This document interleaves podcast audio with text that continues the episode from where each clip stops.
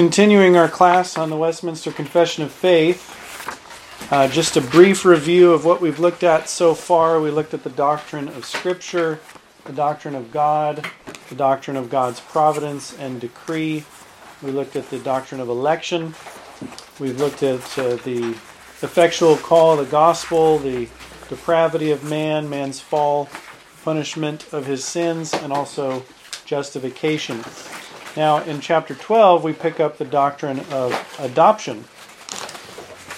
Paragraph 1 says, All those that are justified, God vouchsafeth in and for his only Son, Jesus Christ, to make partakers of the grace of adoption, by which they are taken into the number and enjoy the liberties and privileges of the children of God.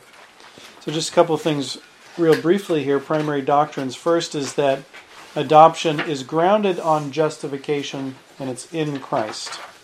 So those are two important facts.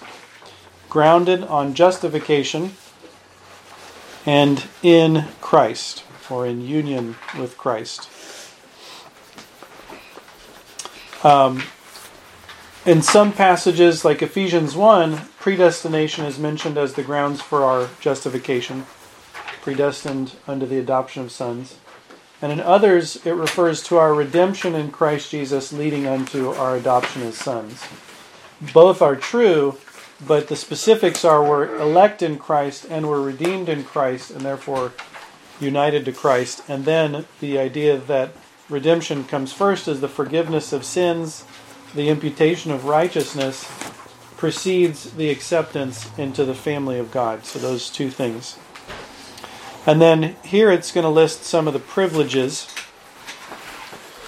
It says, Have his name put upon them, receive the spirit of adoption, have access to the throne of grace with boldness, and are enabled to cry, Abba, Father, are pitied, protected, provided for, and chastened by him as by a father, yet never cast off but sealed to the day of redemption and inheritance, or excuse me, and inherit the promises as heirs of everlasting salvation. so, a couple more. The second primary doctrine here is that adoption includes unspeakable liberties and privileges.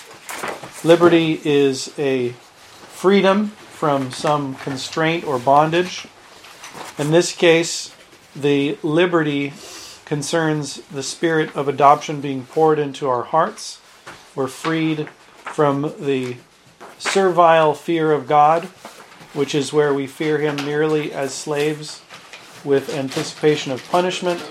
But this is what we call a filial fear, a son's fear for his father, reverence for his father, whom he loves and does not fear as one who will avenge all the wrongs against him, but one who has taken him into his fatherly care. It's very different sorts of fear. The wicked fear God in the uh, former sense, they have a slavish fear of God.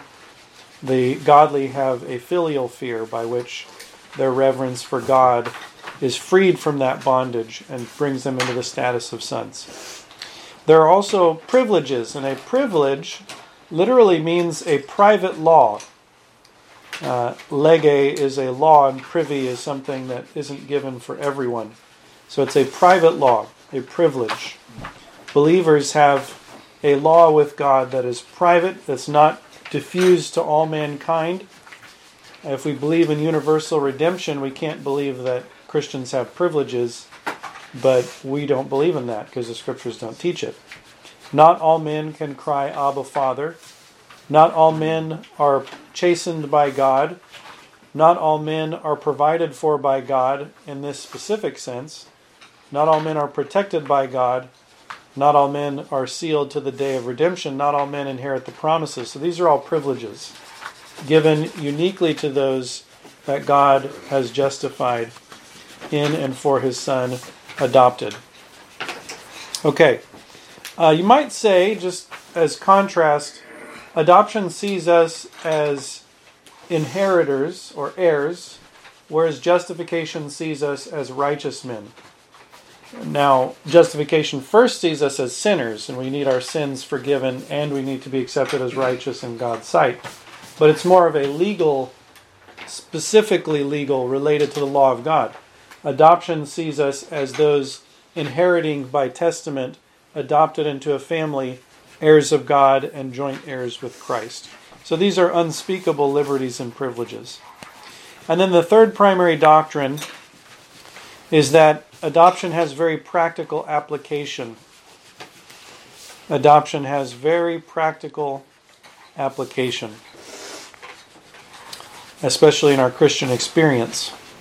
Notice some of the things, some of the glorious teachings of Scripture, where throughout the Bible it, it gives us a picture of God as reconciled to his people, mainly focusing our attention on the law in the Old Testament and justification. And then in the New Testament, giving us a, a very practical application of that redemption that we have in Christ and a knowledge that God has adopted us into his family so that we are no longer slaves but sons. Now, the experience of a believer, whether in the sense of being chastened and suffering, or in the, the sense of the warmth and delight in God's love for him, both of those are in adoption in the sense of the specifics of them. Because if we're chastened, it's not because God is judging and condemning us to hell but actually he's using remedial correction. He wants to restore us to his favor. He wants to dis- restore us to obedience to his will. And so the chastening that a Christian experience is not strictly speaking a punitive thing, although it is a punishment, but it's not strictly speaking like he's punishing you because you're you're his enemy. Rather, it's he's restoring you to his favor. He's recalling you to his grace. And so even the sufferings of believers are for their good and for their benefit because they restore that relationship that's breached with the Father. So they're very practical experiences. And then the Abba Father, the, the outpouring of the Holy Spirit and the knowledge that the Spirit helps our prayers and that God delights to hear His children, that we have a sealing unto redemption, that we have an inheritance incorruptible, undefiled, and that fadeth not away all these things that we rejoice in, those are also part of this doctrine of adoption. So the shortness with which our confession handles this does not mean that it's not important. It just means that there is a tremendous wealth here, and if we wanted to get into it, we could spend years and years talking about all the privileges, all the liberties of the children of God, of the sons of God as they're adopted into his family. Chapter 13 of sanctification. Paragraph 1. They who are effectually called and regenerated, having a new heart and a new spirit created in them, are further sanctified really and personally through the virtue of Christ's death and resurrection, by his word and spirit dwelling in them. The dominion of the whole body of sin is destroyed and the several lusts thereof are more and more weakened and mortified, and they more and more quickened and strengthened in all saving graces, to the practice of true holiness, without which no man shall see the Lord. Okay, so a couple of things here, primary doctrines. Sanctification is by an internal and an external power. Now, the internal power is manifold. One is the renewal of the image of God, the recreation, regeneration, effectual calling. So that's where God implants a new principle of life in the soul of a sinner. And then there is, through the virtue of Christ's death, God further sanctifying them, working in them to will and to do of his good pleasure. So that's the internal power it's both God working in us and God recreating and working in that way as well. So, kind of a once for all, which we call definitive, and then an ongoing progressive, where it grows. So there's the once for all regeneration and renewal in the image of God, and then there's the growing in that image, growing in that likeness of God. And that's the second primary doctrine. There is definitive and progressive sanctification.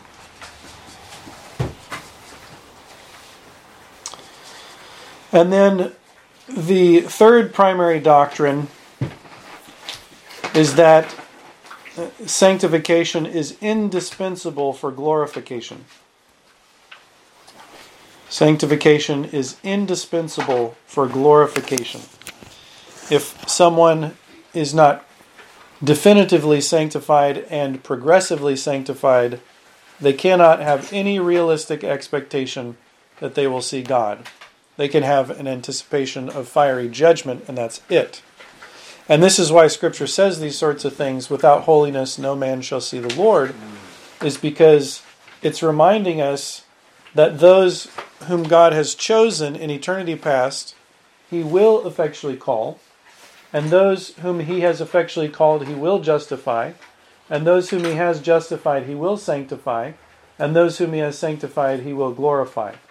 So that if you have one part of the whole, you can be assured that you have all of them. But sanctification is the point at which Scripture demands that if you don't have this, you don't have the rest. Because it's the one thing where you can prove whether you actually have faith before other men. God knows from eternity past who He would grant the gift of faith to. But as far as men are concerned, whether of their own salvation or of their knowledge of other people's salvation, the only true test is sanctification, because that's what manifests in the actual day to day life of a person. The practice of true holiness. You can claim all day that you've been justified, you've been elected from eternity, but the test is not was there a point in time I can point back to and I signed a little card that said, On this day I accepted Jesus into my filthy, rotten heart by the power of my own free will. There's nothing like that in the Bible. There is the question do you live a holy life? Do you believe the truth that God has said in His Word? And do you live according to His commandments? Not in a perfection, but in a growing toward perfection. And if you can't say that you do that, then your claim to faith is vain, your claim to election is vain, claim to justification. That's why it says that. It's not that sanctification secures a right to, to glorification. That's not true. The only thing that secures a right to glorification is the work of Christ on the cross and in his obedience to God's commandments. Justification, in other words, secures our legal right to inheritance. Adoption guarantees by the first fruits that God will give us the rest. So he assures us that we'll have the rest by giving us the first part, the earnest of our inheritance. But sanctification is the way by which a believer walks toward the kingdom. So it's not the title to reigning, we would say, it's the way to the kingdom. How do you get to the kingdom? The, the highway of holiness. What will God allow you into his kingdom for? For the work of Christ on my behalf. But if we don't have holiness, we will not see God. That's a fact. Okay, so that's the first paragraph. Second paragraph this sanctification is throughout in the whole man yet imperfect in this life. There abideth still some remnants of corruption in every part, whence ariseth a continual and irreconcilable war, the flesh lusting against the spirit, and the spirit against the flesh. Okay, so first primary doctrine here sanctification is universal but imperfect in this life. Sanctification is universal but imperfect. It's throughout the whole man. That's the idea of universal. Throughout the whole, every part of the Christian's nature, their body, their mind, their will, their affections. Sanctification is throughout the whole man, yet imperfect in this life. And then the second is this irreconcilable war carried on in the soul. Peter talks about these fleshly lusts wage war against your soul.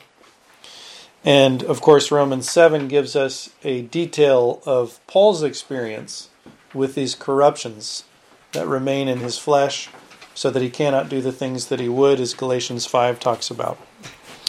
So there's this war. And a couple of terms here. One is um, mortification of sin. You might hear or read about that. That means where Paul says, Put to death, therefore, your members which are on the earth. And then he gives a list of ungodly ways of living, unrighteous ways of living. Mortify means to put something to death, and it's the same. Thanatute in Greek means to cause something to come to a state of death where it's alive now. Make it die is the idea.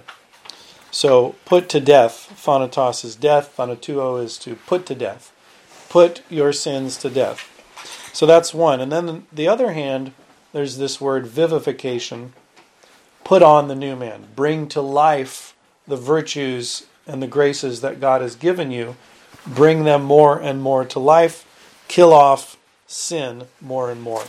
And that's what this fleshly and spiritual battle is. It's not a battle of your body against your spirit.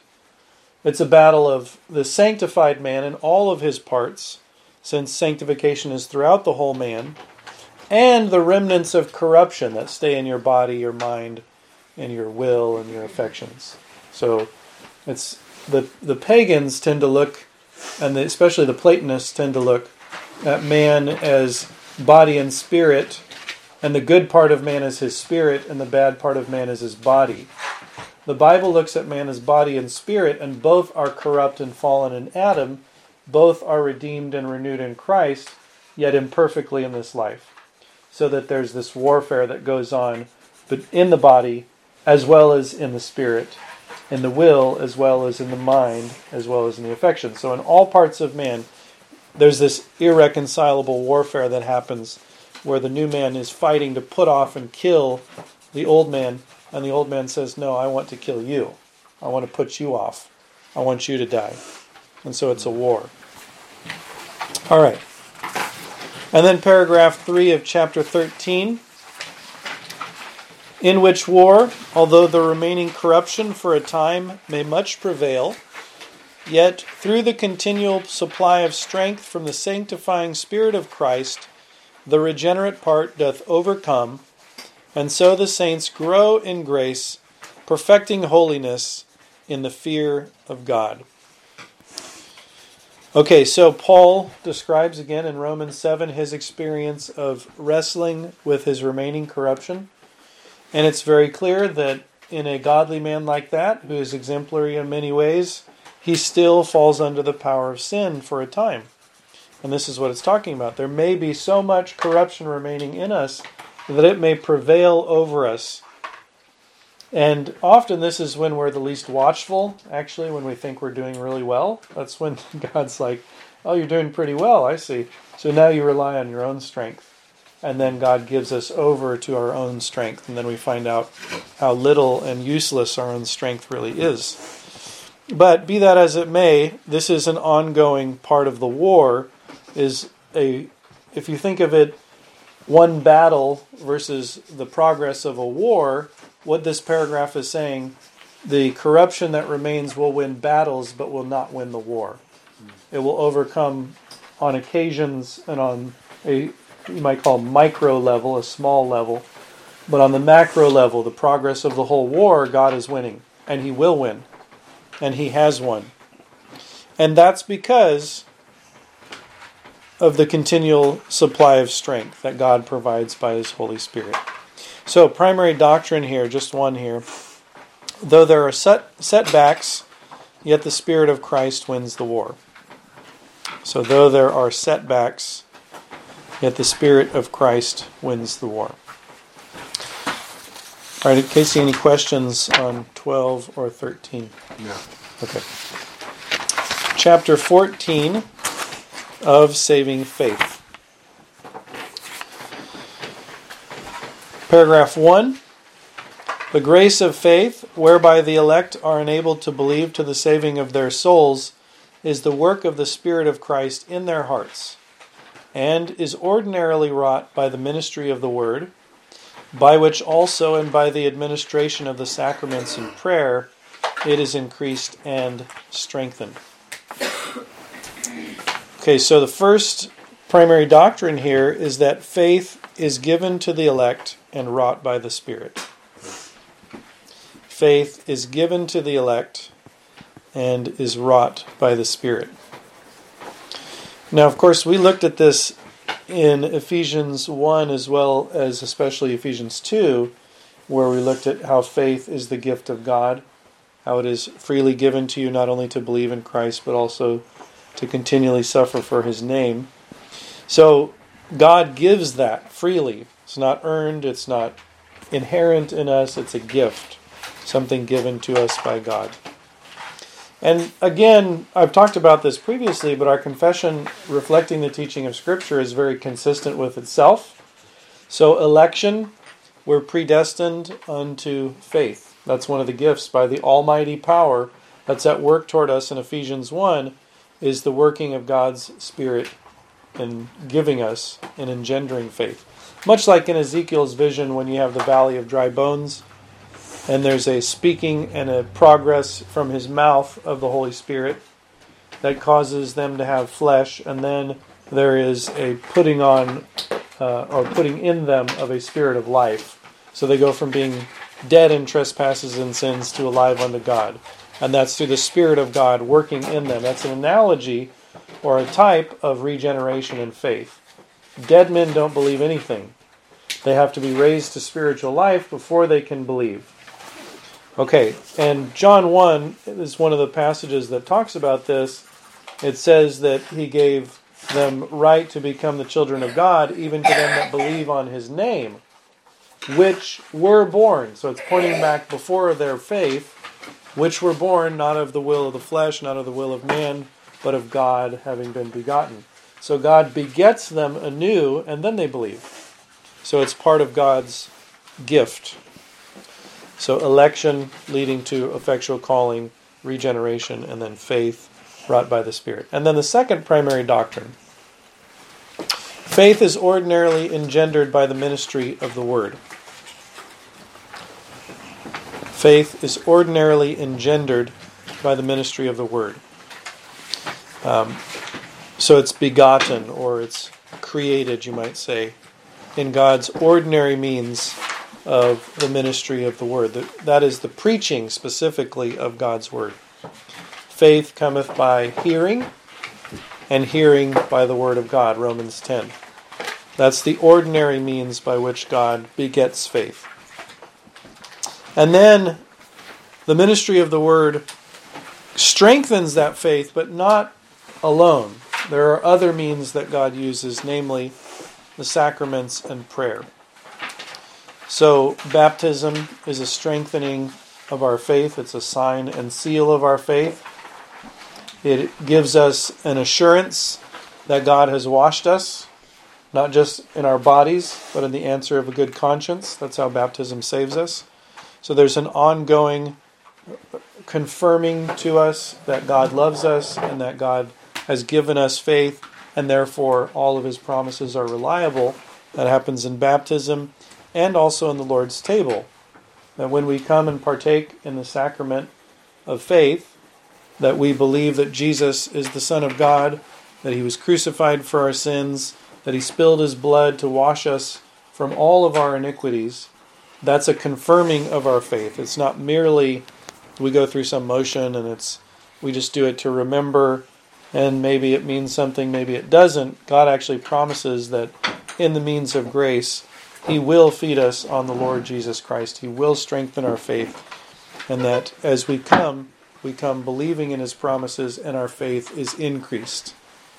So, faith is engendered merely by the preaching of the Word, the ministry of God's Word, but it's increased also by sacraments and also by prayer. And we looked at this with fasting that fasting increases faith because it decreases the goal of God is that it would decrease our dependence on creatures. And the more we depend on creatures, the less we rely on God. The less we rely on creatures, the more we rely on God. So prayer does that as well. Now, it's not listing all the means of grace here, it's just giving us the principal ones ministry of the word, sacraments, and prayer. These are the primary means by which God increases faith in us, having already begotten it or engendered it in the ministry of the word.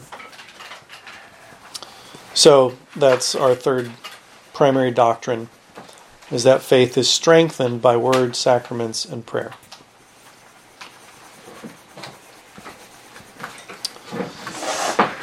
Okay, paragraph 2. By this faith a Christian believeth to be true whatsoever is revealed in the Word, for the authority of God Himself speaking therein.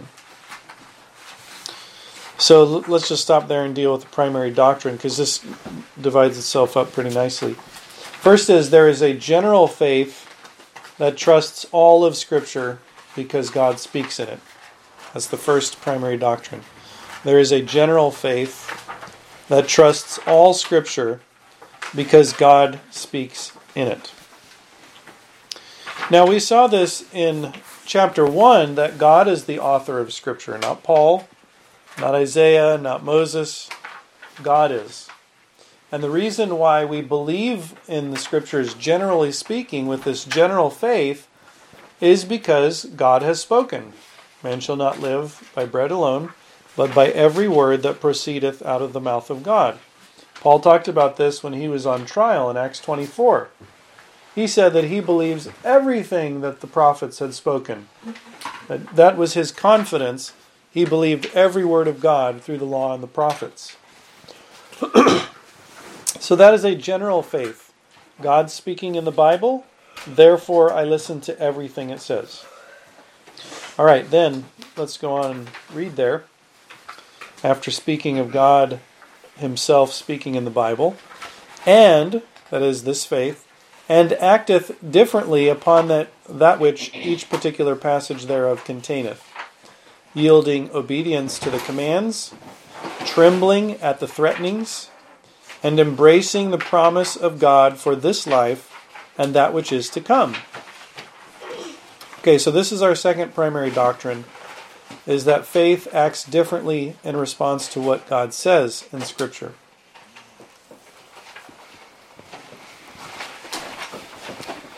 So faith acts differently in response to what God says in Scripture.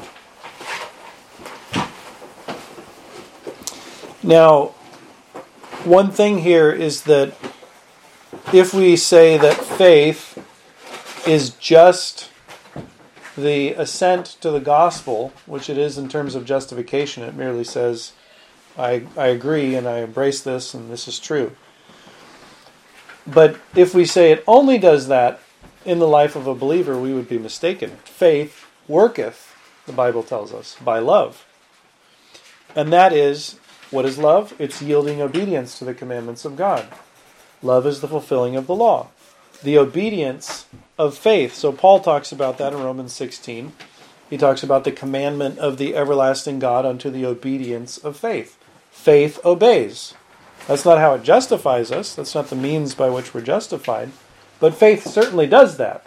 It moves us to listen to everything God has said in the Bible, including his commands. And when it hears him speak those commands, it believes that that command applies to me. Faith does the conclusion that the Bible doesn't provide. The Bible says, Thou shalt not steal. The Bible doesn't say, Casey Fargo shall not steal. Nowhere will you find that in the Bible. But you could reason it this way God says, Thou shalt not steal. And in it, he addresses all men because it's a moral law. I am a man, therefore I shall not steal. You see, you have to do good and necessary consequences to make any sense of the Bible at all. Because the Bible doesn't address you, it addresses the ancient Israelites. That's the primary audience, and so you can say, well, it doesn't apply to me. That would be irrational. Of course, it applies to you. Are you a man? Well, is he commanding men? Then you fall under the category and you must obey. Same thing with the gospel. When he says, Believe on the Lord Jesus Christ and thou shalt be saved, he's talking to the Philippian jailer and thy house. Well, he's not talking to me. Well, yes, he is. Because he's addressing you as a sinner fallen. Are you a sinner who's fallen? Okay, well, then believe on the Lord Jesus Christ and thou shalt be saved. Faith takes and makes the consequence for my particular circumstance based off of the truth revealed in the Bible. But it acts differently. If God issues a command, faith says, I will obey. If God threatens and says, I will destroy you, then faith says, I will tremble at the word of God. That's what Isaiah said. God speaking through him, he says, This is the one I'll look to. who trembles at my word. So God's word threatens, we tremble. And then if God makes a promise, I will do this good thing. Believe on the Lord Jesus Christ, and thou shalt be saved in thy house. Those are two promises your salvation and your household salvation. Did he make a promise? Faith believes it. So every part of Scripture will have different aspects by which the faith of God's elect says, Amen. I agree. In fact, the verb for believing in the Old Testament is amening, to say amen to a thing, to accept it as true, and to say, Yes, I assent. This is true. But you can't say, I assent to thou shalt not commit adultery if you go and commit adultery and say that law doesn't apply to me. That's not believing, that's unbelieving. And so it yields obedience. All right, then let's finish up the last part of paragraph 2. But the principal acts of saving faith are accepting, receiving, and resting upon Christ alone for justification, sanctification, and eternal life by virtue of the covenant of grace. And so that leads us to our third primary doctrine that the principal acts of saving faith relate to Christ and his benefits. Principal acts of saving faith relate to Christ and his benefits. And we've looked at this, the benefits, especially in the shorter catechism. There are benefits that God gives all who are united to Christ.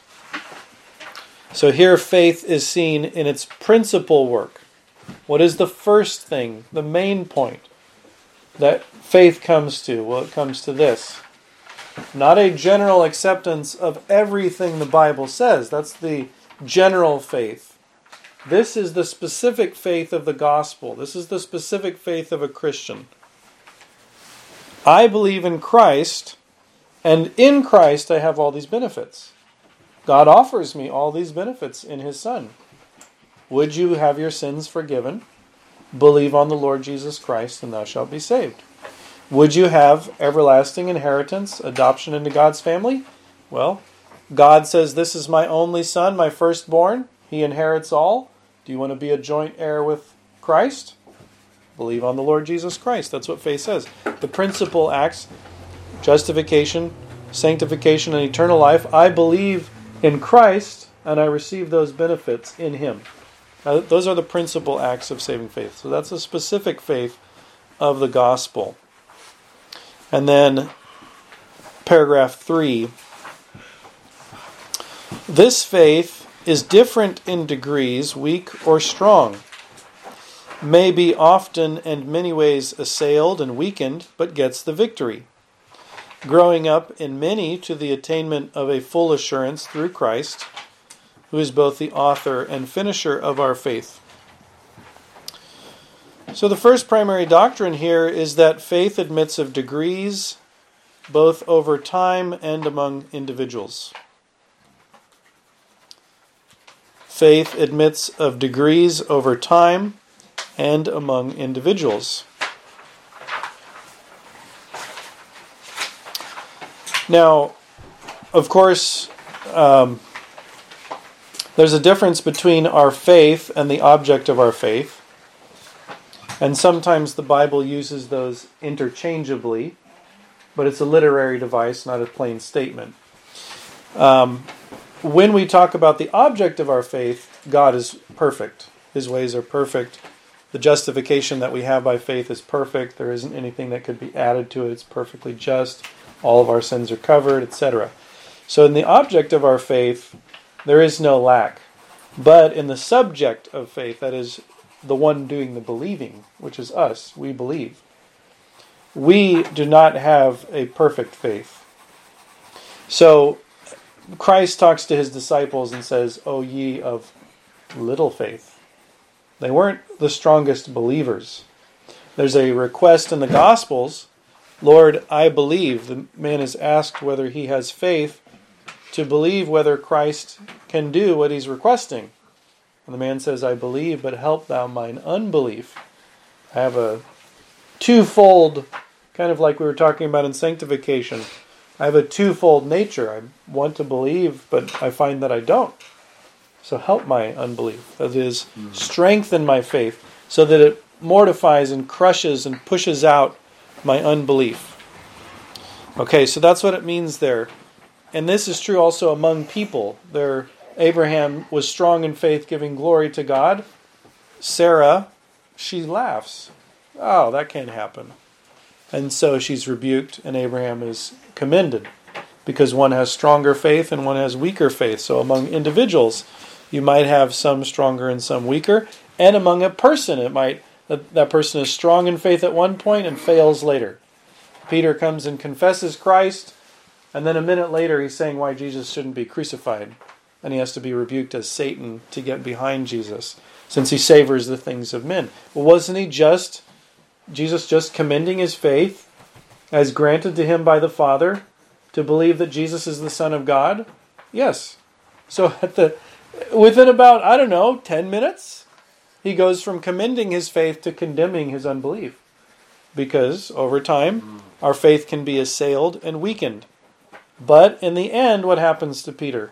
Faith gets the victory, and that's what it says. So there may be degrees over time and among different people. But that brings us to our second. Faith is finally victorious in all who have it. This is the victory, John says, that overcometh the world, even our faith. The shield of faith, we may quench all the fiery darts of the wicked one. It will gain the victory. And we read about this in Luke 22. Jesus told his uh, apostle Peter that he had prayed for his faith that it would not fail. So the mediation and priesthood of Christ is the means by which our faith is sustained. Not only that, also the working of the Holy Spirit, also the seed of the Father that abides within us. But that's one of the means God uses to sustain our faith is the mediation and prayers of Jesus Christ himself. So it will finally gain the victory. If we were to believe that a man could truly believe in Christ, and then truly fall away, what would what we would say is what we would be forced to say is that the seed of the Father fails, the ministry of the Spirit is not enough, and the mediation of Christ is insufficient. That it takes something in the creature beyond the almighty power of the, of the triune God described in the scriptures by which faith is engendered, by which it is preserved, by which it is perfected, all ascribed to God and His power, we'd have to say God decided that He couldn't accomplish what He purposed to do, which is utterly ridiculous. It leads to atheism. It opens the door to Satan to say, ah, that's exactly what I want people to think about God. He can't do what He wants. I can do what I want. I can overcome with my purposes he can't accomplish his. That's exactly the devil's way of thinking. But we know that Scripture is very clear on this point. Faith is finally victorious in all who truly believe. Are there people who say they have faith who don't? Yeah, of course. That's called hypocrisy. But in all who truly believe that the Spirit of God actually gave them the gift of faith, that God predestinated them unto faith, they will believe and they will persevere. And then finally, the third primary doctrine is that assurance of faith is a valid goal through Christ. Assurance of faith is a valid goal through Christ. So, this brings up a point just to mention that some make assurance of, of faith of the essence of faith itself. So, being assured that you have faith is essential to being a believer. That's not correct. Um, the Bible does not teach that because that is confusing the subject with the object. The object of our faith is perfect, the subjects who believe are not. And therefore, our faith may be assaulted or assailed or weakened. We can become those of little faith. We can act like we're an unbeliever we can be like Satan. So, like I said, Peter, one minute he's commending his faith as granted to him by divine revelation. The next minute he calls him Satan. Okay, so which is it? Is he divinely inspired in, in his faith or is he Satan? Yes, both, both are true. So, not everyone will have the knowledge of their own salvation. Not everyone will have the knowledge of their own faith. Some, as it says, will attain to a full assurance of faith. And this is in the use of ordinary means. So, there are a couple errors. One is the one I mentioned that, well, you can't really believe unless you're assured that you believe. That would be to believe in your believing. We don't believe in our faith, we believe in Christ. So we having an assurance of faith doesn't mean that doesn't mean that you could be a hypocrite who has assurance of faith and you don't actually have it, and you could be a weak believer who does not have assurance of faith and does have true saving faith, because it's the object of your faith that saves. And then on the other hand, there is a an anathema that the Antichrist issues against anyone who would say that he can have saving faith. He says you're going to hell if you believe that you can be assured of your salvation and of your faith without a direct voice from God speaking to you and saying, You have faith. This is the Church of Rome. They don't believe in the assurance of faith, obviously, because they don't believe in a complete redemption. So if you don't believe that Christ is a full Savior, you're going to have this kind of encouragement for men to be doubting. You're going to encourage men to think, well, my sins aren't actually forgiven because based off of that system, that's true. Like Paul said, ye who are justified by the law, you are fallen from grace. If your doctrine of justification is true, you don't have grace at all. As Augustine said, grace must be grace in all matters, or it is gr- grace in none. It has to be universally solely by grace, or it's not by grace at all. Grace is no more grace, and work is no more work, as the Apostle Paul says. They have to go together. And same could be said in the assurance of, of faith. If you're going to anathematize and curse people for saying they can have assurance of salvation, in the use of the ordinary means of grace, word, sacraments, prayer, they, they can attain and should strive to attain assurance of faith in those ordinary means. That's our doctrine, and that is condemned as leading to licentiousness. Like, oh, well, you're saying that where sin abounds, grace much more abounds. You're going to lead men to continue in sin so that grace may abound. That's what you're going to say. And oddly enough, it's the same argument against the Apostle Paul. So we ought not to somehow glorify the state of doubt and say, well, you shouldn't really believe that you are actually a believer. No, in the use of ordinary means, you can assure yourself, I have the grace of faith. And it's not to believe in your believing, but it's recognizing, no, God has worked in me. And He continues to work in me, and He has forgiven my sins. And He does receive me graciously through Christ, and He has adopted me into His household and he does promise me inheritance incorruptible, undefiled, and that fadeth not away. We'll see this in Ephesians 3. Paul actually prays for the Ephesians as an example for us in our prayers that they would attain to the full assurance of understanding in the knowledge of the Son of God. That's one of the things that he prays for them. He bows his knee to the Father because he wants them to have a full assurance of understanding. Mm. What I think is actually true, and what this gospel says applies to me, I know I have. That's what he wants. So they can be filled, he says, with all the fullness of God. Now, that doesn't mean like Christ has the fullness of the Godhead bodily in him, but it means the fullness of God is like a fullness that comes from God. It's like the chariots of God. They are the most excellent chariots that exist. The cedars of God are the most excellent trees, the cedars that are so large and massive and tall. Those are the cedars of God. Wrestlings of God. The Old Testament uses this phrase for the greatest of all wrestlings where you come off victorious. All these phrases. The fullness of God is that fullness of the knowledge of God that He gives to His people, that excellency of knowledge by which they arrive at a full, mature understanding and also an assurance of their faith in Christ. That's something we should pray for one another. That's something we should pray for all of God's people, but especially those that you have a relationship with as believers, whether locally or presbyterially or in our state or nation, nationality, whatever, those that we have primary concern, as Paul did for the Ephesians, he prayed that they would have the full assurance of their faith. And also, Peter talks about this, just to relate back to sanctification.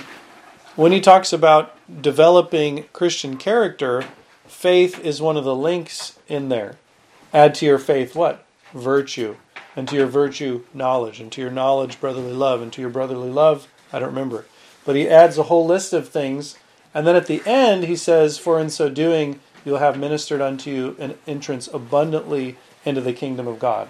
So your assurance of faith and the ease with which you make it into heaven will be proportional to the degree of striving and diligence you give in developing your faith into the other graces that flow out of it the love the of brethren the diligence and virtue in cultivating a godly life all those things work together in order to strengthen our faith and he actually uses the word like when you buy something and you get a pink slip in the ancient world they would give a written receipt that would certify you that you had purchased something.